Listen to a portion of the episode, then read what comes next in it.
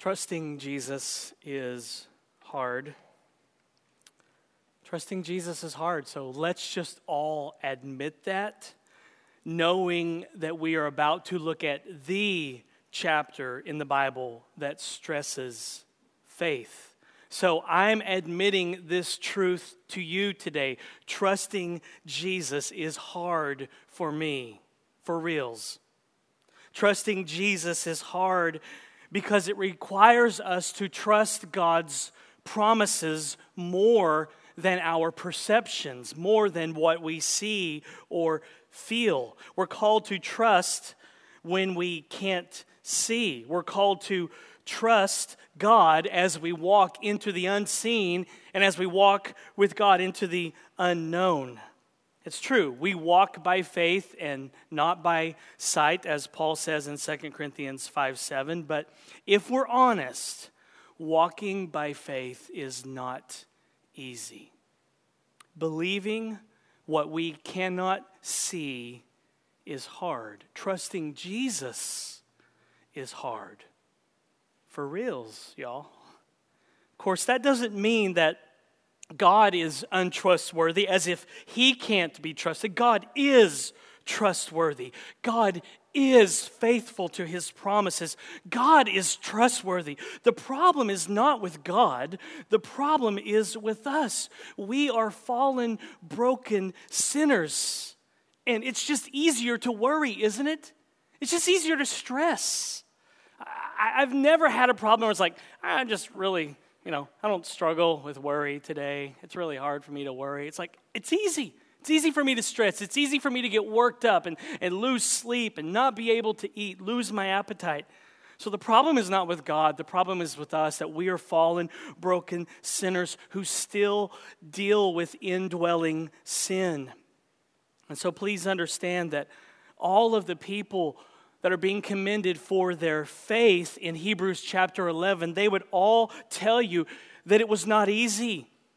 They fought the good fight of faith, as Paul says in 1 Timothy 6:12. It was a fight for them. It, was, it wasn't easy for the people in Hebrews chapter 11. It was a fight to believe the promises of God. And what we saw two weeks ago in chapter 10 actually continues into chapter 11 this morning. We are awaiting our future reward, which is being with Jesus for eternity. And so this whole chapter, Hebrews chapter 11, focuses on that. These people in Hebrews chapter 11 were all looking forward to being with Jesus when they died. But this chapter also does not avoid the realities of living by faith in this fallen, broken world. Hebrews chapter 11 does not shy away from the fact that trusting Jesus is hard. But Hebrews 11 also reminds us that we are a people of faith. And because we are a people of faith, our big idea this morning is this trust what God says over what you see. Disciples of Jesus are called to trust what Jesus says in His Word over what they see or what they perceive or what they feel. That's the point of Hebrews chapter 11. The Christian life is one where we always have to be reminded to trust what God says in His Word over and against what we see or perceive with our own eyes. This past week, I had Heather recite Romans 8 28 to me. We're just sitting on the bed, and she said it to me. And I said, I need to hear that again. Like, I just needed to hear God's word from someone else. Not me reading it, not me reciting. I needed another voice outside of me to say God's word to me. So she said Romans 8 28 to me, and then I said, Do it again. And so she did it again, and I said, I need to hear it one more time please read it one more time. Now, why would I do that? Because trusting Jesus is hard. Because disciples are called to trust what Jesus says over what we see. Following Jesus means that we are called to believe his word over and over and over and over again, and not what we see and not what we feel. And so Hebrews 11 is all about trusting God's promises over our perceptions. So let's look at Hebrews chapter 11, beginning in verse 1, and hear the word of the trustworthy God that we love and serve. Now, faith is the assurance of things hoped for, the conviction of things not seen. For by it the people of old received their commendation. By faith, we understand that the universe was created by the Word of God, so that what is seen was not made out of things that are visible.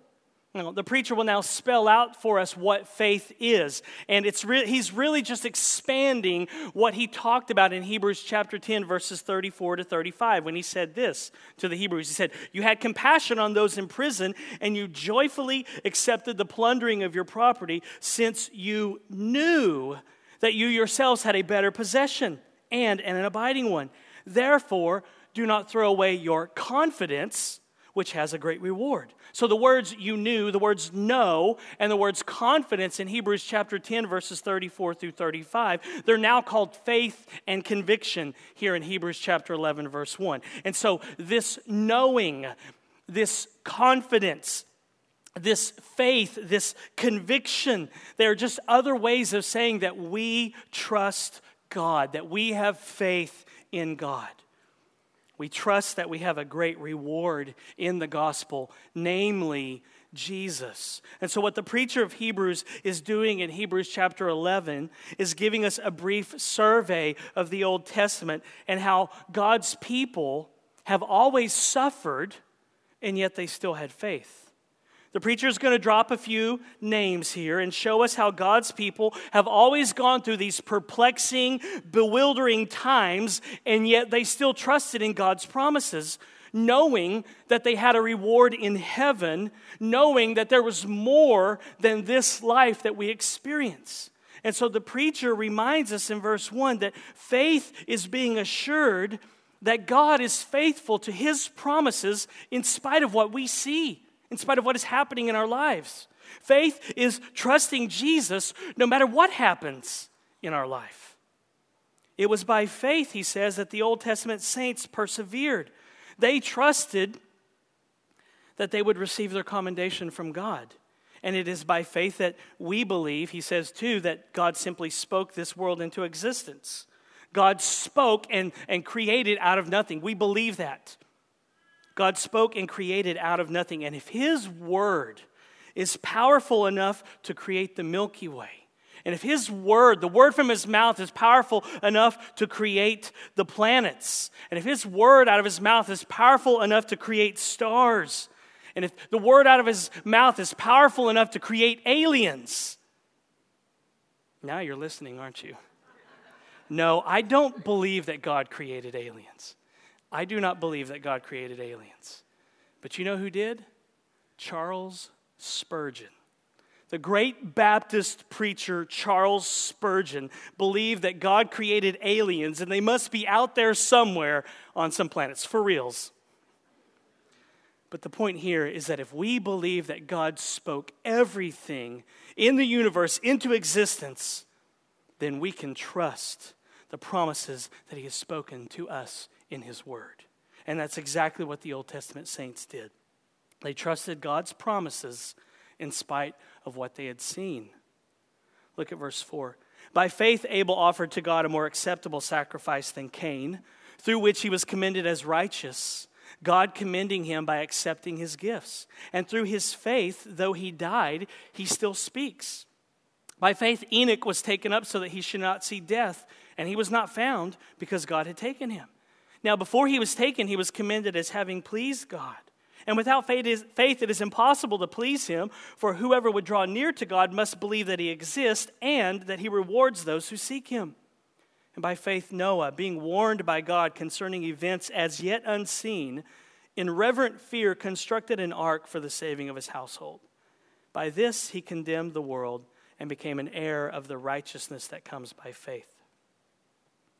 Preacher brings up Abel here. Abel offered a bloody sacrifice because that is what God requires for sinners to be made right with Him. And that's why Cain's sacrifice was not acceptable to God. Cain did not bring a bloody sacrifice, Cain brought some fruits and vegetables. There was no blood with his sacrifice, and so God did not accept his sacrifice. But Abel, trusting that God knew best, obeyed and brought the appropriate bloody sacrifice, and he was declared righteous. And this is why Abel still speaks today. Abel's sacrifice was pointing us to Jesus. Abel was looking to Jesus, whose blood alone cleanses sinners. And so Abel speaks today because he reminds us that in order for sinners to be declared righteous, they have to have faith and trust that Jesus died a bloody death in their place. And then the preacher also mentions that Enoch lived a life of faith and trust. Enoch walked with God, which just means that he trust with, trusted God. God was his treasure. He had this relationship with Yahweh, with God. And we read in Jude 14 that Enoch preached about the coming judgment to the peers to his peers in his day. So Enoch walked with God, and Enoch spoke out in an evil, wicked society. Now, why would Enoch risk his life to speak out and call sinners to repentance? Why would he do that? Here's why because just like the Hebrews, Enoch knew that he had a better possession when he died. He knew that if they killed him for preaching the truth, then he had a better possession. In fact, they never got that chance to kill Enoch because Enoch didn't die a natural death. God just took him. The Lord just one day reached down and yanked Enoch's spirit out of his body, and his spirit was ushered into God's presence. But what happened to Enoch's body? Well, verse 5 says it was never found. It went somewhere. Maybe it was left in a field somewhere and nobody found it. Maybe it was left in a cave. We don't know. But his body returned to dust. But his spirit was just yanked out of his body, and he went to be with the Lord. But while he lived, Enoch was commended as having pleased God. But was this commendation based on Enoch's behavior? Was he just a good person? Was he commended because he was a good, morally upright person? No, the preacher says that it was by his faith. The righteous are always justified by faith and not by works. That's Romans chapter 1, Romans chapter 3, Galatians chapter 2, Galatians chapter 3. The righteous are always justified by faith, not by works, not by what we do. But then the preacher tells us in verse 6 that it is impossible to please God without faith. In order to please God like Abel and Enoch, you have to believe that God exists and that he rewards those who seek him. You cannot please God if you don't believe he exists and if you think he doesn't reward those who seek him. And what is the reward when we seek God? God is the reward. Jesus is the reward. I want Jesus. I don't want trinkets. I don't want other stuff. I want Jesus. I want more of Jesus when I seek Jesus. I'm not, I'm not interested in, in all these other things. I want more of Him in my life because He's my treasure. And when we seek Him, we get Him. The reward for the people in Hebrews and the word for us, for us Christians is being with Jesus. The reward is experiencing and enjoying the new heavens and the new earth. The reward is having a resurrected, glorified body that will never, ever sin again. That is the reward that we look to. That's the reward that Abel was looking to. That's the reward that Enoch was looking to. But we don't see that reward right now. But we believe it, just like Noah did. God warned Noah about what was coming, and even though Noah could not see it with his eyes, he trusted the Lord, the preacher of Hebrews says. He built the ark, he warned people, and he became an heir of the righteousness that is by faith. So I think Abel and Enoch and Noah would tell us to stop looking at what we see to stop looking at what we might lose in this life and to start looking at what we will gain to stop looking at what we might lose, what we might forfeit, what we might have to give up, and instead to start focusing on and trusting in what we will gain. And that is exactly what Abraham did. Look at verse 8. By faith, Abraham obeyed when he was called to go out to a place that he was to receive as an inheritance. And he went out, not knowing where he was going.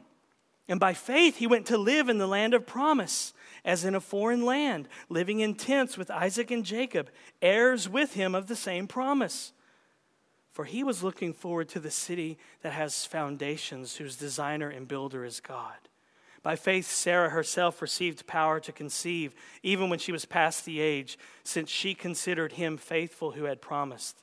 Therefore, from one man, and him as good as dead, were born descendants as many as the stars of heaven and as many as the innumerable grains of sand by the seashore. Abraham was called to leave his family behind, called to leave his friends behind, and go to a new place, a foreign place, somewhere he, never, he had never been before. He didn't know if they had a Chick fil A there or not. I mean, that's, I'd have brought that up. I'll go wherever you want, Lord, if there's a Chick fil A. And he left not knowing where he was going. And so Abraham's life of following Yahweh was one of taking unpredictable turns. Everywhere Abraham turned, it was unpredictable. He had to leave his family behind and move to a new place. He became a father when he was 100 years old and Sarah was 90 years old. Imagine being 90 or 100 years old and waking up in the middle of the night and changing a diaper and having to give a baby a bottle. Sarah and Abraham believed God's promise, even though they were very old. And they ended up having as many descendants as the stars in the sky and the sand by the seashore. And we are included in that. But when their baby boy Isaac grew up, they had to trust God again because Yahweh told Abraham to offer Isaac as a sacrifice to God. And so Abraham and Sarah's life was also very dangerous. It was difficult. And it required years and years and years and years of waiting. And it was heartbreaking too. And it was all unpredictable. Why? Because God is unpredictable. You never know what He is going to ask you to do next, and you have to learn anew to trust Him. Listen, Grace, when you sign up to follow Jesus, you sign up for an unpredictable life. You sign up for one unpredictable turn after another. You sign up for the unseen. You sign up for the unknown. And you must be able to bear uncertainty if you are to follow Jesus. Please let me say that again. You must be able to bear uncertainty if you are to follow Jesus as a disciple. This means that there will be many times in your life where you have to trust and it will be hard. There will be many times when Jesus calls you to something and you have to follow him in obedience, not knowing where the provision is going to come from next. Uncertainty will come knocking on your door when you follow Jesus. Your plans will fall through. Unforeseen circumstances will occur and they will captivate your heart. And it will be hard to sleep, and it will be hard to eat, and it will be hard to focus on anything. And when these times come, we will be tempted to fear because our earthly security is being threatened. But here's the good news of the gospel. God is in control, and He is with you as you face uncertainties. Yes, you sign up for one unpredictable turn after another when you sign up to follow Jesus. Yes, you sign up for the unseen. You sign up for the unknown. And it's difficult. It's a fight of faith. Believing what we cannot see is hard, but you are not alone. You are not alone with whatever it is that you are going through in your life right now. Jesus is with you wherever He calls you to and to whatever He asks you to do, even when it feels hopeless or you are uncertain about what will happen next. So, discipleship is signing up for the unseen. Discipleship is signing up for the unknown. It's signing up for a lot of uncertainty. But you are never alone. And when you find your plans and your directions getting redirected and rerouted, it is then that you realize who is really in charge of your life. Before we begin to understand what God is doing in our lives, our circumstances can look wrong. And that's why it's a fight of faith. And that's why we may be tempted to think that God's inactivity, from our perspective, that that's unloving. It's like God's not doing anything. So we begin to think He's not loving me, He's not answering my prayers.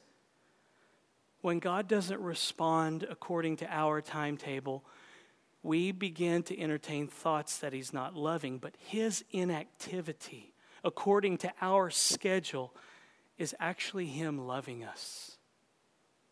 We think that He's being inactive, but He's actually working. He's loving us. He's working behind the scenes for our good. He doesn't always answer right away, just to help refocus us on Him. Abraham and Sarah remind us that the life of discipleship is really a lot of trusting Jesus now and understanding Him later. If you've been a Christian for very long, you know that Jesus is not in the habit of revealing all the reasons why he is doing what he is doing in your life. And if you don't come to grips with that, you'll live a bitter life. Jesus is not in the habit of revealing what he is doing in your life all the time. And if you don't come to grips with that, you'll begin to live a bitter life. Following Jesus is really a lot about trusting Jesus now, today, and understanding him later. Christian life is not about trying to figure out what God is doing, it's about faith. It's not about trying to make sense of things, it's about trust. And when God finally reveals, either in this life or in the next, when He finally reveals what He was doing when we were so perplexed and stressed out, we will actually discover that His purposes are far more glorious than we could have ever dreamed or imagined. And so, all of the unplanned detours of our lives are actually planned by God, by a loving, caring Father. And that's why you can trust what God says over what you see. You can trust what God says in His Word over what you see. So when you find yourself moving in a direction that you never planned, like Sarah and Abraham, trust that your Heavenly Father has something much better in mind for you that you could never have even dreamed up if you tried. Even if you prayed for something better, God knows what is best. Your Heavenly Father knows what is best. Tim Keller says God will either give us what we ask or give us what we would have asked if we knew everything that He knows. We've all been at that place in our lives where we thought we knew what we was best and we pleaded with God to give us our requests to answer our prayers. I can't tell you how many times in my life something felt right to me and I begged God to bring it about and I begged him and begged him and he didn't. Why? Because he's in control and only he truly knows what is best for my life. I think I know what's best for me, but honestly, I'm just an idiot, for reals. So, what Tim Keller says is very profound. God will either give us what we ask, or He will give us what we would have asked if we knew everything that He knew. So, God is either going to give you what you ask Him for, or He's going to give you what you would ask Him for if you knew everything that He knew about the future. So, if we could really see the future and we could all know what God knows, it would probably change the way we pray. And the good news of the gospel is that God is going to give us what is best for us. And certainly, Abraham wrestled with this. But in the end, he had to trust God. He had to trust that God had something better in mind for him, and we do too. Look at verse 13. These all died in faith, not having received the things promised, but having seen them and greeted them from afar, and having acknowledged that they were strangers and exiles on the earth. For people who speak thus make it clear that they are seeking a homeland. If they had been thinking of that land from which they had gone out, they would have had opportunity to return. But as it is, they desire a better country, that is, a heavenly one.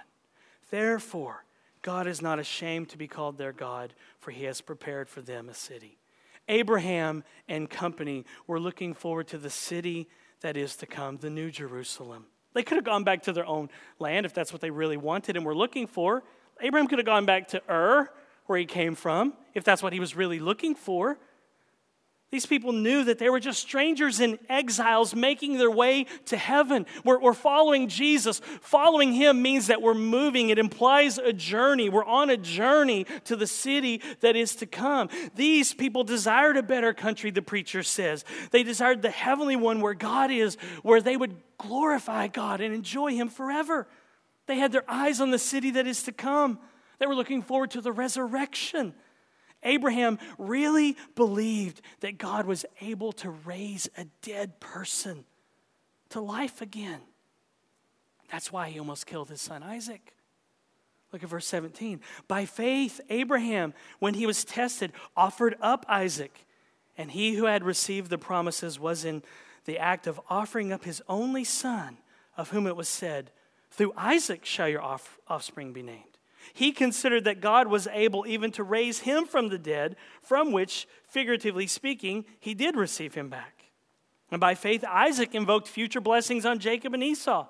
By faith, Jacob, when dying, blessed each of the sons of Joseph, bowing in worship over the head of his staff. By faith, Joseph, at the end of his life, made mention of the exodus of the Israelites and gave directions concerning his bones. Abraham believed that God could raise Isaac from the dead, so he was willing to sacrifice him. He was willing to sacrifice the one through whom God had said his future offspring would come. And so God took Abraham and Isaac and Jacob. He took them to places that they would not choose to go. And they had to trust that God would keep his promises about their offspring inheriting the land. And this is very instructive for us while we seek to follow Jesus faithfully in this world, many times we find ourselves in desperate situations and moments that we would not choose. And so God leads us in this way, and He leads us to these places because He has purposes for us that are far beyond us. What many times appear as misfortunes later end up being God's mercies to us. It's just hard to see it in the moment because trusting Jesus is hard. What many times appear as misfortunes that come into our lives, they later end up being God's mercies to us. It's just hard to see it in the moment because trusting Jesus is hard. And that was certainly the case with Joseph. Think about all he went through years and years and years and years of waiting. Joseph reminds us that waiting on Jesus is a very common experience for disciples. We wait for direction because we don't know which way God is leading us. We wait many times for his purposes to be revealed. We wait for him to provide what we lack. And while we wait, what are we called to do? To trust, to rest, to believe, to have faith. Jesus knows what is best for us. And sometimes, like Joseph, our circumstances actually get worse, not better. But Joseph, think about Joseph. Was Joseph bitter at the end of his life? No. Think about the hardships that he endured and be amazed that Joseph was not bitter at the end of his life. His brothers betrayed him. He was separated from his father, who loved him very much. He was forced into slavery. He was falsely accused by Potiphar's wife while trying to do the right thing. And then to top it all off, he spent many, many, many years locked up in prison for a crime that he did not commit, somewhere around 13 or 14 years in prison. And the preacher tells us that Joseph was not bitter at the end of his life. At the end of a life of much suffering and waiting and waiting and waiting, Joseph was still keyed in on one event, the preacher says the exodus of Israel out of Egypt, redemption. He was focused on how God would redeem his people and set them free from slavery in Egypt because God had promised he would do that. Joseph wasn't bitter that his life wasn't any better. Let me say that again because you may need to hear it again. Joseph wasn't bitter that his life wasn't any better. And so, like Joseph, we have to rest knowing that Jesus does know what is best for us and for our hearts. So, when you don't understand God's ways, trust His word. When you can't see His purposes, trust his promises. And that's exactly what Moses did. Look at verse 23. By faith, Moses, when he was born, was hidden for three months by his parents because they saw that the child was beautiful and they were not afraid of the king's edict. By faith, Moses, when he was grown up, refused to be called the son of Pharaoh's daughter, choosing rather to be mistreated with the people of God than to enjoy the fleeting pleasures of sin. He considered the reproach of Christ greater wealth than the treasures of Egypt, for he was looking to the reward. By faith, he left Egypt, not being afraid of the anger of the king, for he endured as seeing him who is invisible. By faith, he kept the Passover and sprinkled the blood so that the destroyer of the firstborn might not touch them. Moses' family hid him when he was a baby, and they did this trusting that Yahweh would watch over him. They were not afraid of what Pharaoh had said about killing the Hebrew babies. But then, after growing up in Pharaoh's house, Moses left to go be with his people, the Israelites, the Hebrews. Instead of living in the lap of luxury, Moses chose to be mistreated. He chose to suffer with God's people. He chose suffering over the fleeting pleasures of sin. Now, why? Moses had it all. Why did he leave the palace? Why, why did he leave the treasures of Egypt behind? Because he considered that knowing Jesus was a better treasure than all the riches of Egypt. Moses was looking forward to the real reward being with God and enjoying Him forever. And by faith, Moses kept the Passover, which is pointing to Jesus and he left Egypt and he didn't fear for his life. He kept his eyes not on what he could see, but on what he could not see. The preacher of Hebrews tells us he kept his eyes on the invisible God. He didn't keep his eyes on what he could see, he kept his eyes on what he could not see the invisible God. Moses was looking to Jesus, his treasure. This is why Moses chose suffering with God's people over the pleasures of sin and over the treasures of Egypt, because he knew that God was more satisfying. And that is exactly what the Hebrews needed to hear because they were suffering for their faith too.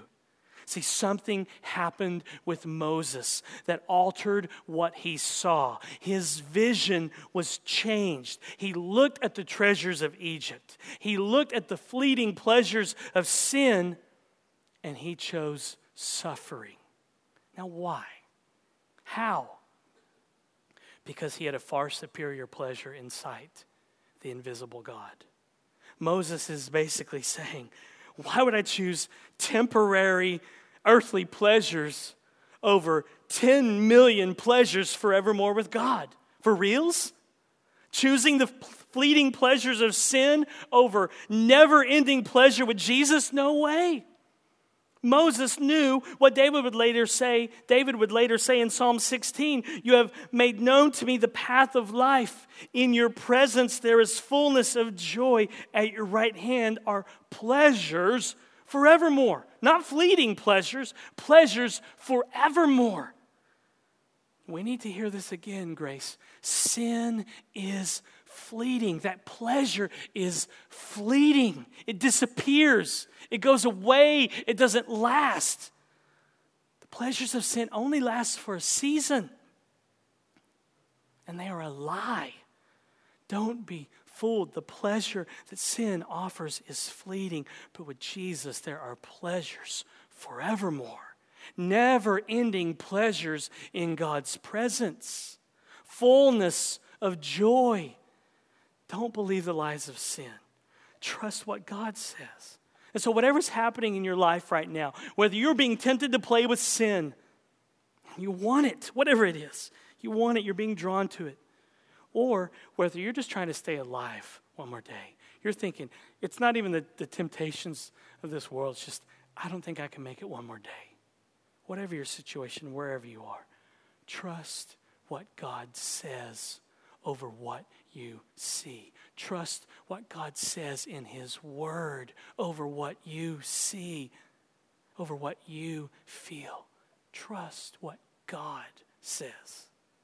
At the very beginning of this book, the sermon that is the book of Hebrews, the preacher told us that God has now spoken to us in His Son. The invisible God has now spoken to us in His Son, Jesus. That means that everything about the gospel is true. And everything about eternity with Jesus is true.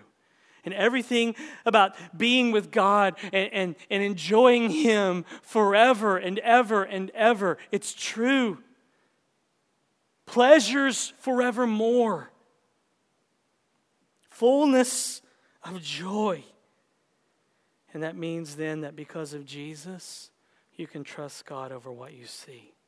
Trust God if you're being tempted with the fleeting pleasures of sin. Trust God if you're suffering and you don't even think you can make it one more day. Trusting Jesus is hard. Let's just be honest.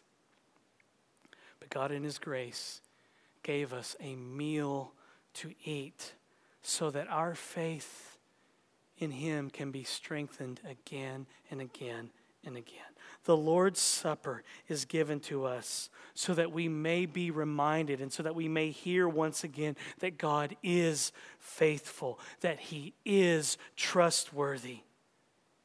It's given to us so that we might taste and see that the Lord is good. And so we look to Jesus as we celebrate His life, death, and resurrection. In the Lord's Supper, Jesus offers us himself with all of his benefits, and we receive him by faith. In the Lord's Supper, Jesus comes to us and he offers us himself with all of his benefits, and we receive him by faith. Let's pray. Father, we thank you that you are trustworthy. And we ask you to Forgive us of the many times that we doubt. We've seen your goodness. We know you're trustworthy. We know that you're faithful. We're the problem. You're not God. And we confess that this morning. Forgive us.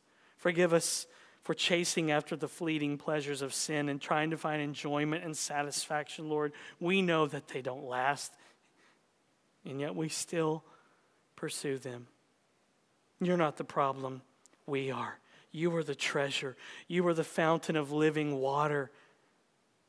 We're the problem because we go to the toilets of the world to drink when you offer us life, water, to drink and drink and say, Ah, I'm satisfied. And so we confess that this morning. We choose other things besides you, and we ask you to forgive us. And now we want to taste and see that you are good. We want to feed on Christ by faith this morning and all of his benefits, his love, his forgiveness, his grace, and his mercy. And we want our hearts to be strengthened again this morning, Father. Would you do that by the power of your Spirit, we ask in Jesus' name? Amen.